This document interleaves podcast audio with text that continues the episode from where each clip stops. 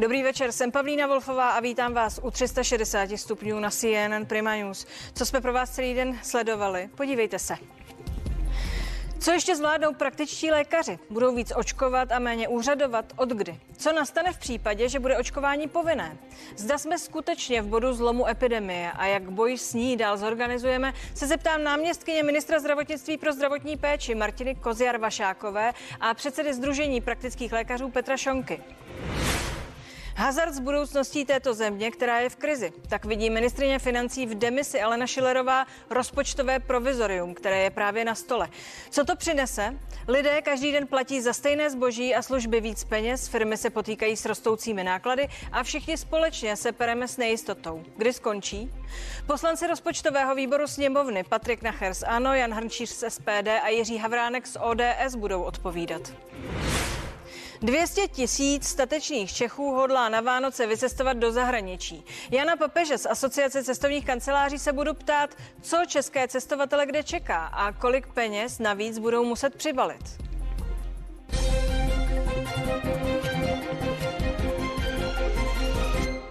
Alespoň jednu dávku očkování má u nás k dnešnímu dni 62,5% lidí. Plně očkovaných je 59,5% Platnost očkovacích certifikátů se zkrátí na pět měsíců a posilovací dávku vakcíny proti covidu budou údajně potřebovat všichni. S tím počítá ministerstvo zdravotnictví. Ve vzduchu ale vysí otázky, zda je současná kapacita očkovacích center na takový nápor připravená. A co praktičtí lékaři, s nimiž systém samozřejmě také počítá. I na to se budu dnes ptát.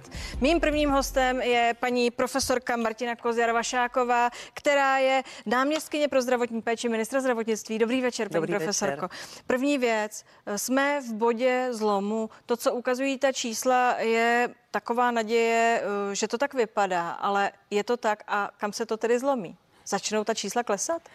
Eh, může to být tak, ale nerada bych eh, předvídala dopředu eh, situaci, která jako zatím tedy jednou z možných hypotéz. Ještě nějakou dobu, byť mírně to může stoupat v tom horší scénáři, v tom optimistickém. V podstatě to říká, že jsme jakoby téměř na vrcholu nebo na vrcholu, ale on ten sešup nebude nějak strmý, že bychom najednou prostě měli uh, diametrálně odlišná čísla. Prostě uh, ten půl nakažených je velký a stále je relativně velký počet těch, kteří jsou citliví, velmi vnímaví k infekci.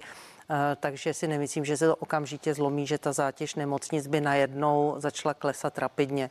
I teď máme vlastně hlášeny mezikrajské eh, převody pacientů nebo převozy z přetížení nemocnic, takže určitě se nedá říct, že bychom eh, už cítili, že směřujeme takzvaně do lepších čísel a do pohody. V každém případě mě by zajímalo, viděla jsem za panem ministrem Vojtěchem minulý týden ty grafy. Tam ten jeden graf dosahoval na 7 tisíc hospitalizovaných. Hospitalizovaní, to je to číslo, které eh, vás speciálně eh, jak si vede k tomu, aby se přijímalo opatření. Mě by zajímalo, jaké jsou ty další scénáře. Pokud tedy dosáhneme na těch 7 tisíc a tam už zbývá, jestli se nepletu, několik eh, set lidí, bohužel, je čas potom vzít ještě za nějakou další brzdu a má ministerstvo pro tuto eventualitu připravený přesný scénář, co tady bude? V podstatě ty scénáře pro takovéto navýšení čísel, pokud by bylo plošné, tak by to muselo znamenat opravdu výrazné omezení mobility eh, obyvatel. Říkejme tomu prostě nějakou formu lockdownu. Eh, nikdo z nás opravdu jako toto nechce a věříme, že nemusíme těch čísel dosáhnout plošně. Čili já, já vám znamená... do toho skočím. 7 tisíc hospitalizovaných. Když jsem se dívala dnes ráno, tak my tam můžeme být zítra pozítří. Rozhodně se také přiblíží ten desátý den těch nových opatření, tedy přijde nějaké oznámení, že se opatření buď zachovávají, nebo budou zpřísňovat. Jakou cestou by to ministerstvo v tom návrhu šlo, pokud tedy se dostaneme na těch 7 tisíc a dojde na zpřísňování? Co bude dál od tohoto bodu? Umíte mi to naznačit úplně laicky? Eh, zatím vám to nemohu naznačit. Nemůžete nebo to nevíte? Eh, ne, eh, takhle. Nemáme prostě zatím jakoby připravený jasný plán, který bychom uplatnili, protože eh, navíc jsme v situaci, kdy každý z těch plánů zásadních konsultujeme vlastně už jakoby s budoucí vládou, čili eh, já prostě ty scénáře, já mohu říci, co je potenciálně možné, čili omezení mobility typu lockdownu, ať už lokální, kdyby to byl prostě... Tedy eh, zavření okresů Přesně znovu. tak, jo. A nebo prostě i plošné, což nemyslím, že k tomu dojdem, nebo doufám, věřím, že k tomu nedojdem. Konec konců eh, některé země, vys jako Rakousko, se k tomu nejdříve neklonilo a pak k tomu prostě přistoupilo. Nicméně jsme tam, kde jsme, tedy spíš mezi námi dvěma. Počítáte hmm. s tím, že k těm zavřením, uzavření několika okresů těch nejvíc postižených dojde pravděpodobně? Já si tohle opravdu netroufám odhadovat, ne protože bych jako neměla odvahu to říct, jako kdybych si to myslela, ale opravdu si to netroufám. Kdy to budeme vědět, no. že k tomu spějeme jednoznačně? Budeme vědět, kdy v podstatě ty nemocnice nebudou stíhat elektivní péči a bude z jednoho regionu vlastně transportováno eh, hodně lidí nakažených do druhého regionu a bude tam kolabovat i ta elektivní péče. Tedy hodně, říkáte hodně. Scénář Karlovy Vary, třeba Karlovarsko v minulé vlně, změnila se jakkoliv strategie testování? Ptám se, protože už je zřejmé, že na některých místech v zemi čekají lidé na výsledky PCR testů třeba i eh, několik dní, ne 48 hodin, ale dalších třeba 48 hodin. To znamená, eh, ta čísla, která z těch opožděných hlášení přicházejí, ta teprve eh, vidíme eh, v těch eh, finálních číslech. Chápu to správně, že i do toho hlášení vašeho přicházejí ta čísla později teď? Samozřejmě, v těch hlášení těch pozitivních je to v te, ne v ten den, kdy si to dotyčný odebere ten test, ale v, té, v, ten, v tu chvíli, v ten den, kdy je to vlastně zaneseno do systému. A ono eh, to navyšují vlastně i ta čísla eh, daná plošným preventivním testováním, kdy zachycujeme hodně asymptomatických jedinců, zejména ve školách. Takže my jsme asi na sedmém místě eh, v počtu testů, takže logicky i nacházíme takové pozitivity, které bychom jinak nevěděli, protože ten dotyčný je třeba asymptomatický. A ono to pak blokuje toto velké množství testů při plošném preventivním testování, vlastně ty diagnostické testy, které my potřebujeme. Takže eh, prostě se stává a já neříkám, že je to dobré a vůbec se mi to nelíbí, eh, že prostě je potřeba diagnostický test, potvrdit třeba pozitivní antigen u člověka, který přišel Eh, se symptomy a laboratoř prostě je zahlcená preventivním testováním a musí udělat prostě PCR testy eh, splošného testování škol nebo Ale s tím se asi nedá v tuto chvíli moc udělat, jestli to chápu. Museli bychom stopnout plošné testování, které z mého pohledu eh, v podstatě nemá žádný zásadní význam na zbrždění epidemie. Tedy byste stopla plošné testování, tak jak je nyní nastaveno v těch školách? Eh, já si myslím, že prostě ono nemá skutečně valného významu. Každý, teď jsem zrovna četla vyjádření, že za vše mohou takzvaně děti, že ty jsou já jsem četla za vyjádření, že za všechno můžou hygieny zase. Za všechno můžou hygieny, pak za všechno můžou děti, ale děti jsou jenom odrazem vlastně těch rodin, protože ty děti na prvním stupni se stýkají prostě se svými rodinami, čili to, že testujeme děti, my vidíme odraz těch rodin vlastně jo, a nemáme je kam efektivně izolovat při té vlastně zátěži věrem v celé populaci, eh, čili ta efektivita plošného testování malá a skutečně velmi brzdí kapacity laboratoří. Pojďme dál, spojíme se eh, s Petrem Šomkou, šéfem Združení praktických lékařů. Dobrý večer, pane doktore. Dobrý večer. Díky, že jste s námi. Eh, mám eh, takovou otázku na vás oba. Premiéři, ten eh, končící i ten, co teď přijde, jako jeden muž prohlásili, že se příští týden naočkuje milion lidí. Je to podle vás reálné? Myslíte si to, paní náměstkyně? Eh, já jsem říkala, my jsme to probírali a naráží to skutečně ne na kapacity, že bychom nemohli zřídit očkovací centra ve smyslu zřídění nějaké budovy, místnosti. Naráží to na kapacity personální. Eh, já tedy, kdybych byla velký optimista, tak si myslím, že se najde řada dobrovolníků, kteří jsou nyní oslovováni, eh, kteří do těch očkovacích center půjdou ale na druhou stranu představa, že budeme rekrutovat hodně praktických lékařů nebo ambulantních specialistů, si myslím, eh, že eh, nechci říct, že je lichá, ale je přehnaně optimistická. Pojďme se na ní zeptat Petra Šonky. Eh, pane doktore, minulý týden podali vakcínu praktičtí lékaři víc než 82 tisícům lidí. ta akce, kterou, kterou teď vyvolali páni premiéři, připadá vám reálná? Jak to bude vypadat teď v ordinacích praktických lékařů, tedy těch, kteří očkují? Hmm. My se snažíme, aby těch praktických lékařů, kteří očkují, bylo co nejvíc. V tuhle chvíli jsou jich asi dvě třetiny a samozřejmě snažíme se přesvědčit, eh, aby očkovali i další kolegové. Předpokládám, že tento týden aplikace, které proběhnou u praktiku, že to bude zhruba 100 000 aplikací týdně a přiblížíme se naší jako reálné hranici. Já si myslím, že náš strop je někde kolem 120 tisíc týdně, pokud mám mluvit za praktické lékaře pro dospělé ten milion eh, lidí za týden je opravdu velmi ambiciozní plán, eh, myslím si z logistického hlediska. Eh, pokud mám správné informace, tak pan plukovník Šnajdárek spočítal, že potřebujeme v, v nejbližších šesti týdnech, to znamená v měsíci a půl, naočkovat asi milion 800 tisíc lidí. I to je velké číslo a velké sousto. Myslím si, že to reálné je a musíme se o to samozřejmě pokusit a je samozřejmě potřeba zmobilizovat i ty ostatní složky zdravotnictví, které se zatím na, na očkování proti covidu nepodíleli, to znamená samozřejmě kolegy z ostatních ambulancí, ambulantní specialisty a tak dále.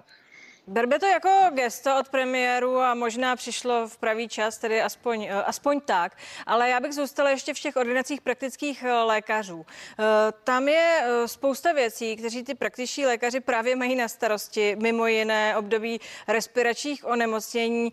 Mě by zajímalo, jestli vás zbavilo ministerstvo jakékoliv administrativy ohledně takových těch rutin, které musí ti praktici vykonávat, ta různá potvrzení, doporučení, která teď jsou jakoby nadbytečná, zdržují právě to očkování, které taky chce nějakou administrativu. Ministerstvo nás zbavilo zaplať pámbu administrativy, kterou na nás předtím samo uvalilo, to znamená povinnosti eh, posílat eh, vlastně na eh, PCR testy, vydávat žádanky do ISINu pro lidi, kteří se sami vytestují v zaměstnání. Tam nám opravdu ministr zdravotnictví vyšel stříce, já mu za to velmi děkuji, protože to byla jako další zbytečná práce a telefonování v ordinacích. U té ostatní eh, péče je to podobné jako v nemocnicích. My bychom samozřejmě potřebovali odložit prostě věci, které prostě můžou počkat. To jsou ty pracovně lékařské prohlídky, eh, posudková činnost, o které jste mluvila. Bohužel tam se ukazuje, že eh, prostě máme tak napsané zákony, že se zdá, že to prostě neumíme, neumíme odložit, protože jsou tam prostě nějaké zákonné lhuty, sankce a bez změn zákonu tohle nejde. Takže tady nám zatím ministerstvo nevyhovělo. My se snažíme aspoň o nějakou dílčí změnu upravit prostě vyhlášku o mm, závodních prohlídkách a pracovně lékařských službách. Ale v zásadě je to podobné jako v těch nemocnicích. Prostě potřebovali bychom se téhle činnosti zbavit, abychom si uvolnili ruce pro to, co teď opravdu je potřeba, abychom dělali. Paní profesorko eh, Vašáková, není eh, třeba nouzový stav pro tohle právě to řešení, kdyby se mohli eh, tedy i praktici zapojit do té, do té záležitosti s tím, že odkladné věci se zkrátka dobře odloží? Nepomohlo by to celé té strategii očkovací, kterou tedy teď ještě pánové premiéři, řekněme, podpořili? Eh, my jsme o tom právě mluvili s panem doktorem Šonkou a já jsem eh, eh, se snažila prostě udělat maximum možného, abych dosáhla toho, aby takové věci jako právě pracovně té, ty pracovně právní prohlídky, nástupy do práce a podobně, zdravotní prohlídky při nástupu mohly být odloženy. Ale narazili jsme na to, že bohužel stávající legislativa to neum, neumožňuje. A není to prostě kvůli nám, ale je to kvůli ministerstvu průmyslu a obchodu, který to má takhle nastaveno a vlastně je protiprávní nechat někoho nastoupit do práce bez toho, aniž by byl vyšetřen, pokud to ta práce v tom daném provozu eh, vyžaduje. Jako eh, konzultovali jsme to právě s právníky ministerstva ministerstva. Bohužel to není možné, jak už pravil pan doktor Šonka. Tak jsme se snažili aspoň eh, jít tou cestou zbavit, eh, čeho zbavit chce, to je alespoň psaní těch žádanek u těch lidí, kteří mají pozitivní antigenní testy ze zaměstnání. Jinak já mám názor ten, že asi být praktickým lékařem bych se snažila, pokud to jde, vypisovat něco, co přímo nemá zákonné lhůty, třeba lázně, řidičáky, ale zase na druhou stranu chápu, že ti lidé, kteří pro prostě, kterým o to jde, aby odjeli do lázní, měli řidičské oprávnění a tak dále, že nebo invalidní důchod, že, že prostě by skutečně byli také zahnáni prostě do nějakých jim nepříjemných situací. Jinak e, samozřejmě v této době Já strašně oceňuji všechny praktické lékaře, který očkuje nejen ty někteří ambulantní specialisté a myslím si, že skutečně asi by byla rezerva v ambulantních specialistech, také hejtmani sami hejtmani nyní mají v rukou tu moc, kterou jim dal nouzový stav, aby povolali vlastně ambulantní specialisty a dohodli se s nimi, že třeba jeden den z týdnu ze svých ordinací, kteří třeba přímo nejsou eh, zavzati v péči o covid pacienty, aby věnovali třeba jeden den v týdnu práci na očkovacím centru. Rozumím. Promiňte, pane, eh, pane doktore Šanko, proč eh, se nezapojí víc praktických lékařů, pokud narazíte na někoho, kdo se zkrátka a dobře zapojit nechce? Jaké jsou ty argumenty? Myslíte do očkování? Přesně tak. Je, je to tak. Hmm. E, Za prvé, ono to e, stále to číslo praktiků, který se zapojí, narůstá. Ono e, roste týdně asi o 10% jsme určitá jako masa, která prostě nejde úplně zapnout, vypnout jako čudlíkem, eh, takže než si ty kolegové vakcíny objednají, než je dostanou, jsou tam prostě určité prodlevy. Eh, na druhou stranu je zcela evidentní, že prostě někteří kolegové v tuhle chvíli neočkují. Eh, Proč? A ty důvody, které udávají, jsou jednoznačně prostě kapacitní. To znamená, ty ordinace jsou opravdu zahlceny péčí o pacienty s covidem. Musíme si uvědomit, že tady máme zhruba 250 tisíc lidí, kteří aktuálně stonají s covidem. Většina z nich je ambulantní a většinu z nich tedy eh, ta péče o ně padá na praktické lékaře.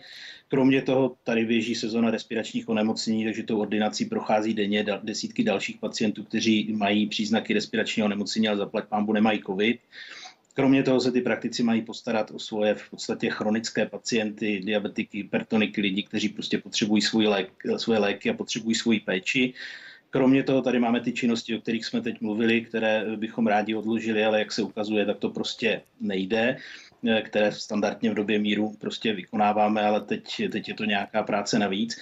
Takže eh, ti kolegové reálně tráví v ordinacích mnoho hodin navíc, chodí, chodí domů prostě eh, pozdě a tvrdí, že nemají kapacitu. Ono to očkování není úplně snadné si také zorganizovat a je prostě potřeba vzít v úvahu, že jsou tady kolegové, máme jich bohužel mnoho, kteří jsou ve věku, ve věku nad 70 let a pokud v jedné ordinaci sedí 70 letá lékařka s 70 letou sestřičkou, tak když vidím, jak eh, ten provoz vypadá v mojí ordinaci, která je dobře personálně vybavená, tak já docela dobře rozumím tomu, že prostě už tom, v téhle sestavě nejsou schopni ještě, ještě očkovat. To je srozumitelné. A co teď podle vás nastane? Pokud bude eh, přijato tedy povinné očkování, ať už to bude povinné očkování profesních skupin, nebo dokonce to, o němž se hovoří nad 60 či nad 50 let, co to udělá v těch ordinacích praktiků, pane doktore? Eh, já na to neumím odpovědět, protože nevím, jak ta, ta povinnost toho očkování bude realizovaná. Já, já se netajím tím názorem, že nejsem příznivcem povinného očkování a myslím si, že je to v do určité míry v situaci, kdy teď eh, se lidi opravdu očkovat chtějí, kdy ta poptávka je, je poměrně velká, kdy, jak jsme řekli, máme za 6 týdnů prostě naočkovat milion 800 tisíc lidí, tak si myslím, že se máme soustředit tímhle směrem a úplně bych se jako nezabýval nařizováním nějaké povinnosti na to. V každém myslím, případě je to na stole. Paní náměstky, jak by to vypadalo, pokud by to povinné očkování tedy nastalo? A to se ani neptám na to, jak bude se vymáhat. Eh, já si myslím, že by eh, se to změnilo jenom v tom, že prostě by se do toho očkování postupně museli eh, zapojit do nějaké doby všichni, kterých by se to týkalo, tedy ta navrhovaná skupina nejrizikovějších zatím 60 plus a hlavně profesní skupiny.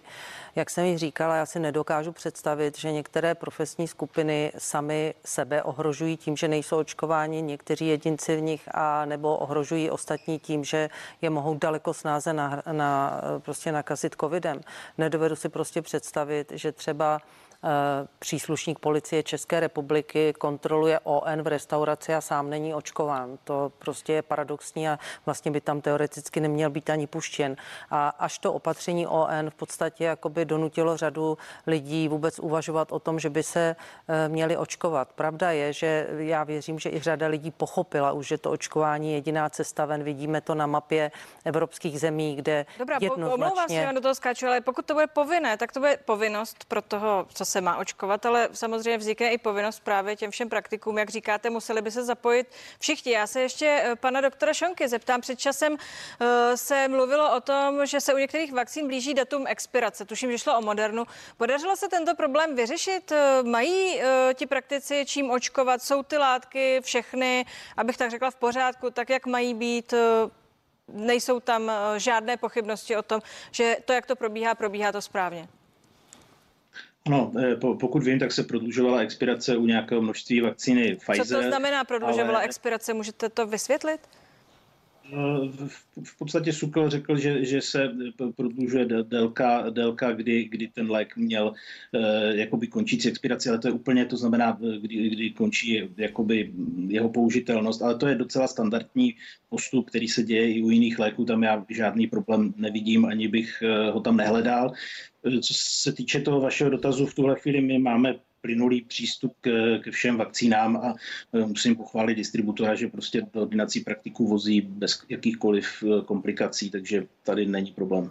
E, s tou expirací mě to nedá. Paní profesorko, to je v pořádku, tak jak je to řečeno, prodloužit expiraci, to znamená, když já si vezmu nějaký lék a ten je na krabičce napsáno, že prošel před dvěma měsíci, tak ho odevzdám do lékárny, nevezmu si ho, tedy ptám se, je to v pořádku? Pokud ano, je očkovací látky, je to běžná praxe?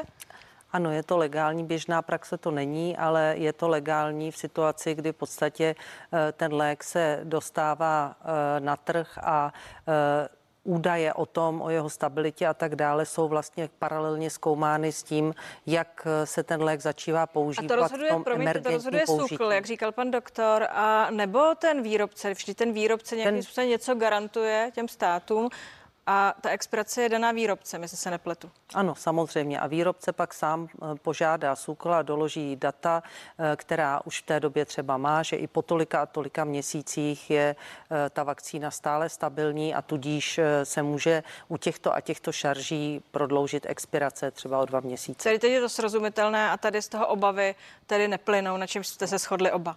Děkuji vám, že jste s námi byli a přeji vám pěkný večer. Pěkný večer. Hezký večer.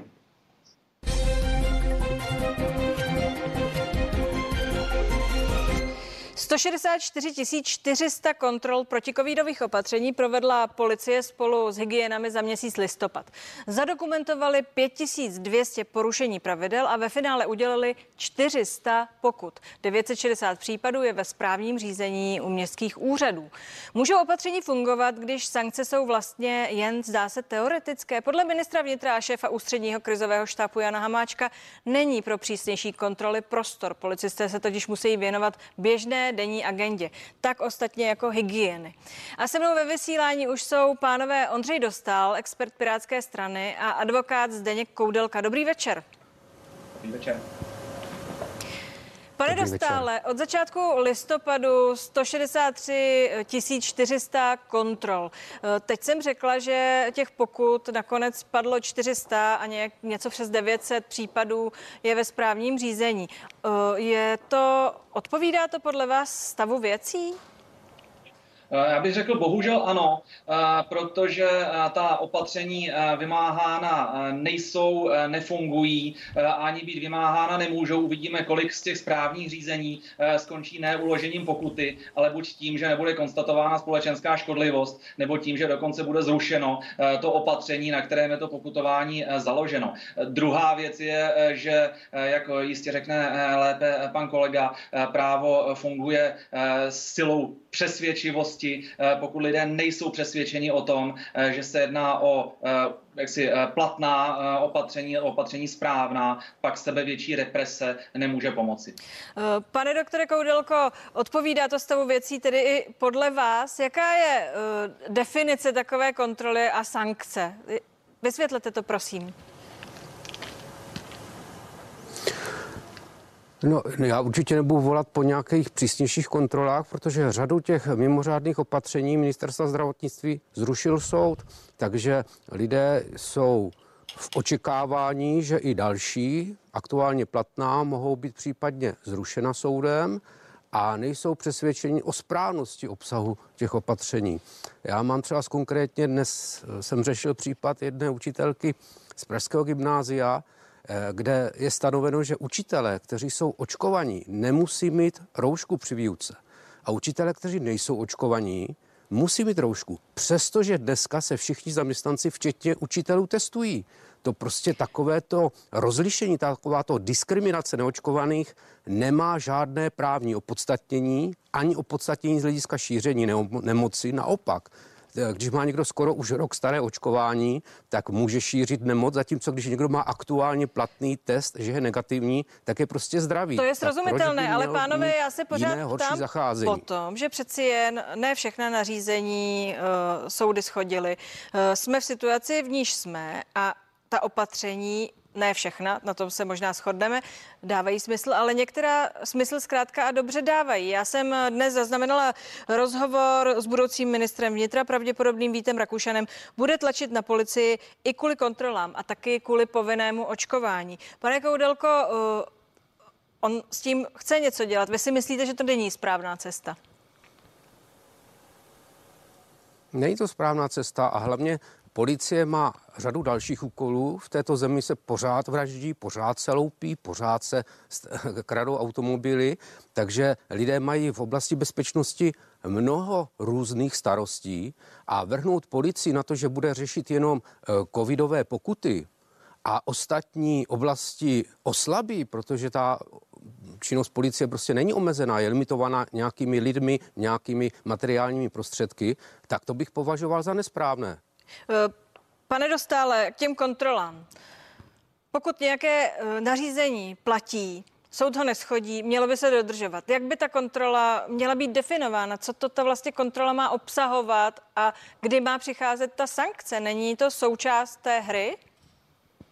Tak eh, je to úplně stejné jako jakékoliv jiného přestupkového jednání. Bych se ještě vrátil eh, k tomu předchozímu. Eh, ona poměrně velká část toho policejního sboru není přesvědčena o tom, že je žádoucí povinné očkování, takže otázka, jak aktivní pak budou při vymáhání tohoto vůči třeba i dalším osobám. Každopádně, jak jsem řekl, vláda budoucí musí nejprve získat důvěru, což získá zejména otevřenou komunikací a tvorbou takových opatření, která skutečně mají křížený vztah, to znamená žádné eh, další zákazy vánočních trhů, když hned eh, vedle běží eh, supermarket a večerka. Takže toto je první předpoklad jakékoliv vymahatelnosti. Pak samozřejmě ty věci, které jsou smysluplné, tak ty bude jak policie ochotně vymáhat, tak i lidé spontánně dodržovat. Mimochodem, zmínil jste policisty. Pane doktore Koudelko, co povinné očkování těch některých profesních skupin, eventuálně povinné očkování lidí nad 60 let? My jsme tady probírali s panem Dostálem minulý týden a ten říkal, že vlastně ve finále by to bylo víc fér, než to, co se teď děje. Za to právně. Co si myslíte vy? Já jsem odpůrce povinného očkování a poukazuji na to, že povinné očkování u nás může být nařízeno vyhláškou, ale pouze tehdy, pokud jsou splněny zákonné předpoklady.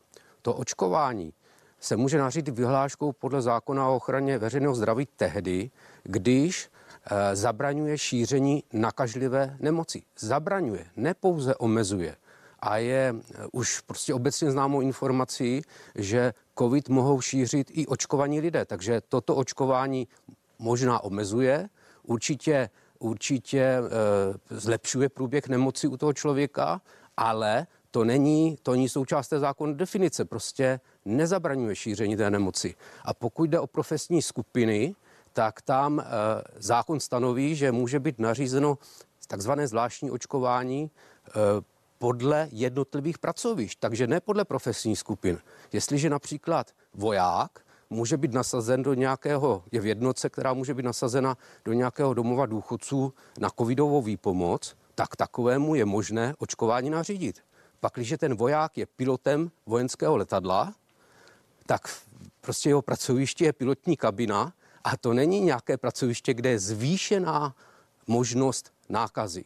Takže podle mě nařízení paušální vůči profesním skupinám, aniž se rozlišuje, co ten konkrétní policista, voják nebo někdo jiný dělá, je v rozporu se zákonem na ochranu veřejného zdraví. A s tím se budou tedy prát eh, legislativci příští vlády, pokud vůbec s něčím takovým příští vláda přijde, ale vypadá to, jak řekl Vít Rakušan, eh, že to bude navrhovat. Mezi těmi budete, eh, myslím tím legislativci, možná i vy, pane Dostále. Pojďme se nicméně podívat na pravidla, protože ta krize přináší potřebu nějakých pravidel. Pokud by se pravidla tedy vymáhala tak a porušování těch pravidel se exemplárně trestalo, Myslíte si, že bychom byli jinde, že bychom byli v jiné fázi, že by to začalo nějakým způsobem fungovat, že by to mělo ohlas? Pokud by ta opatření zůstala tak eh, nekvalitní, jako jsou teď, eh, tak by jejich eh, drakonické vymáhání vedlo leda k větší frustraci na straně populace a k rozšíření ať už pasivní nebo aktivního odporu.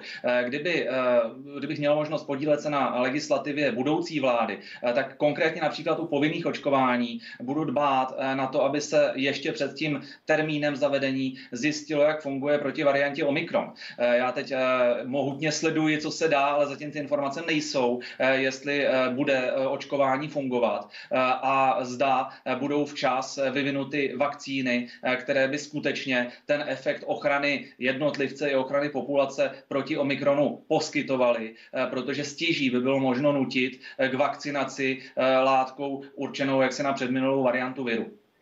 Já se stále ptám po těch opatřeních. Pane Koudelko, příklad. Demonstrace odpíračů očkování. Budeme se očkovat jen přes vaše mrtvoly. Jak se k tomu stát, který dá pravidla, která tam byla všechna zjevně porušena těmi účastníky demonstrace, jak se k tomu má správně postavit? Říkal jste, nejste příznivcem ani těch opatření, ani uh, těch sankcí, nicméně teoreticky jako právník tady se něco událo a někdo na to měl nějak reagovat, respektive stát, nebo se pletu? Nemůžete vynucovat tvrdými sankcemi něco, co nakonec vede ještě k větším problémům. Prostě v okamžiku, kdy valná většina lidí s těmi opatřeními nesouhlasí, tak je někdy lepší, když se policie a jiné ozbrojené složky chovají zdrženlivě, než aby jako například běhli tam je měli zmlátit pendrekama, jak na národní třídě 17. listopadu 1989. To já se mě myslím, neptejte, já, já se ptám vás, pane Dostále, jde o dopad. Jaký uh, dopad má tohle nejednání nebo nepostavění se t- k, tě, k těm věcem čelem nějak srozumitelně? Jaký dopad to má na veřejnost a právě na celou tu situaci, kdy sledujeme, jak to vlastně nefunguje?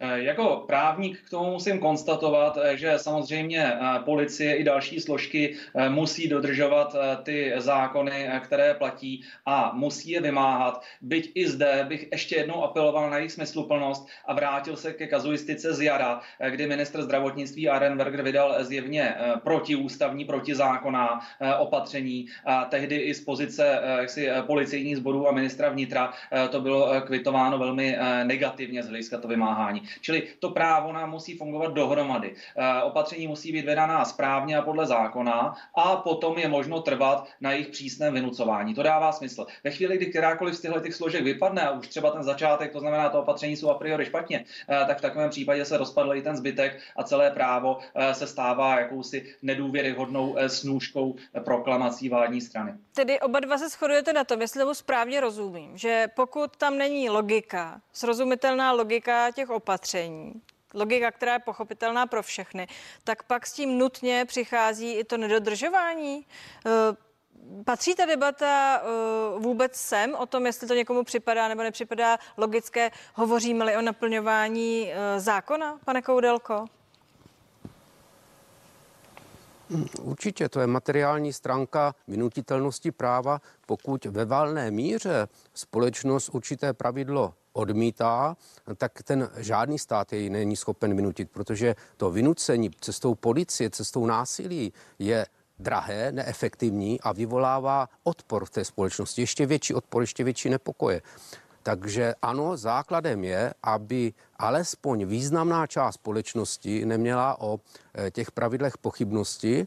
A pokud se například ve vztahu ke sromáždění povolíme sromáždění, tak je logické, že když bude sromáždění odpůrců, že e, třeba stan budou v rouškách, No ale to sromáždění je venku a roušky se běžně nenosí. Konec konců i v televizním studiu eh, může být, může být eh, moderátor bez roušky, ale například, když Václav Klaus pan prezident Václav Klaus mluvil při, před rokem při státním svátku u obecního domu bez roušky, tedy venku, ne v televizním studiu, tak byl za to postižen. Tak to je prostě nelogické. Jestliže mohou být bez roušky lidé v televizním studiu, proč by nemohl mluvit řečník bez roušky venku. Z jiného soudku, interpretace pravidel, interpretace eh, dat, eh, to je teď trošku vaše téma, pane Dostále, eh, to je vaše práce a kritizuje vás za to velmi silně ODS. Vy jako představitel těch, kterým radíte členům budoucí vlády, tam spolu s Piráty jste, jste údajně tendenční. I z Pirátů se ozývají tyhle ty proklamace. Jak se na tu kritiku díváte, prosím, velmi stručně, jasně?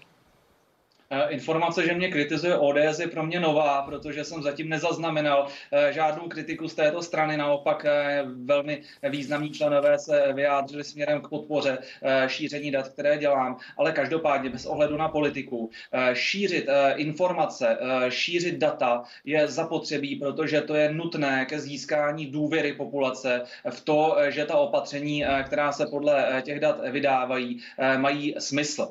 Takže první věc získat získání důvěry, o které tady celou dobu mluvíme, je založena právě na přístupu k, dat, k datům. Ovšem samozřejmě potom nám to i odhalí vady v těch opatřeních, eh, pokud eh, se nám eh, ukazuje zcela prokazatelně to, co známe i ze zahraničí. To znamená, že účinnost očkování vyvanuje a je zapotřebí třetí dávka u těch, kteří byli očkováni už dávno. A naopak účinnost z prodělání nemoci, z přirozené já se, imunity. Promiňte, že vám do toho skáču. Já se ptám na to, jestli to s vámi něco osobně dělá ta kritika politika. Jestli například zvažujete, že přestanete eh, radit Pirátům a odejdete z politiky. Prosím vás, politika je jedna věc, ale moje práce jako právníka i jako člověka, který se celý život zasazoval transparentnost eh, informací, je prosím zcela nedotčena eh, jakoukoliv takovou kritikou a velmi rád povedu veřejnou disputaci s kýmkoliv, kdo toto kritizuje a obhájí si přede mnou i před národem, že bych měl ty data zatajovat nebo zamlčovat. Děkuji vám, pánové, že jste s námi byli při hezký večer. Hezký večer. Naschledanou. A i dál se ale budu ptát členů rozpočtového výboru sněmovny na to, proč v lednu vysoce pravděpodobně nebude nový státní rozpočet. A i na to, co bude s covidovými kompenzacemi, anebo jaká podpora přijde lidem v souvislosti s energetickou krizí. Zůstaňte s námi.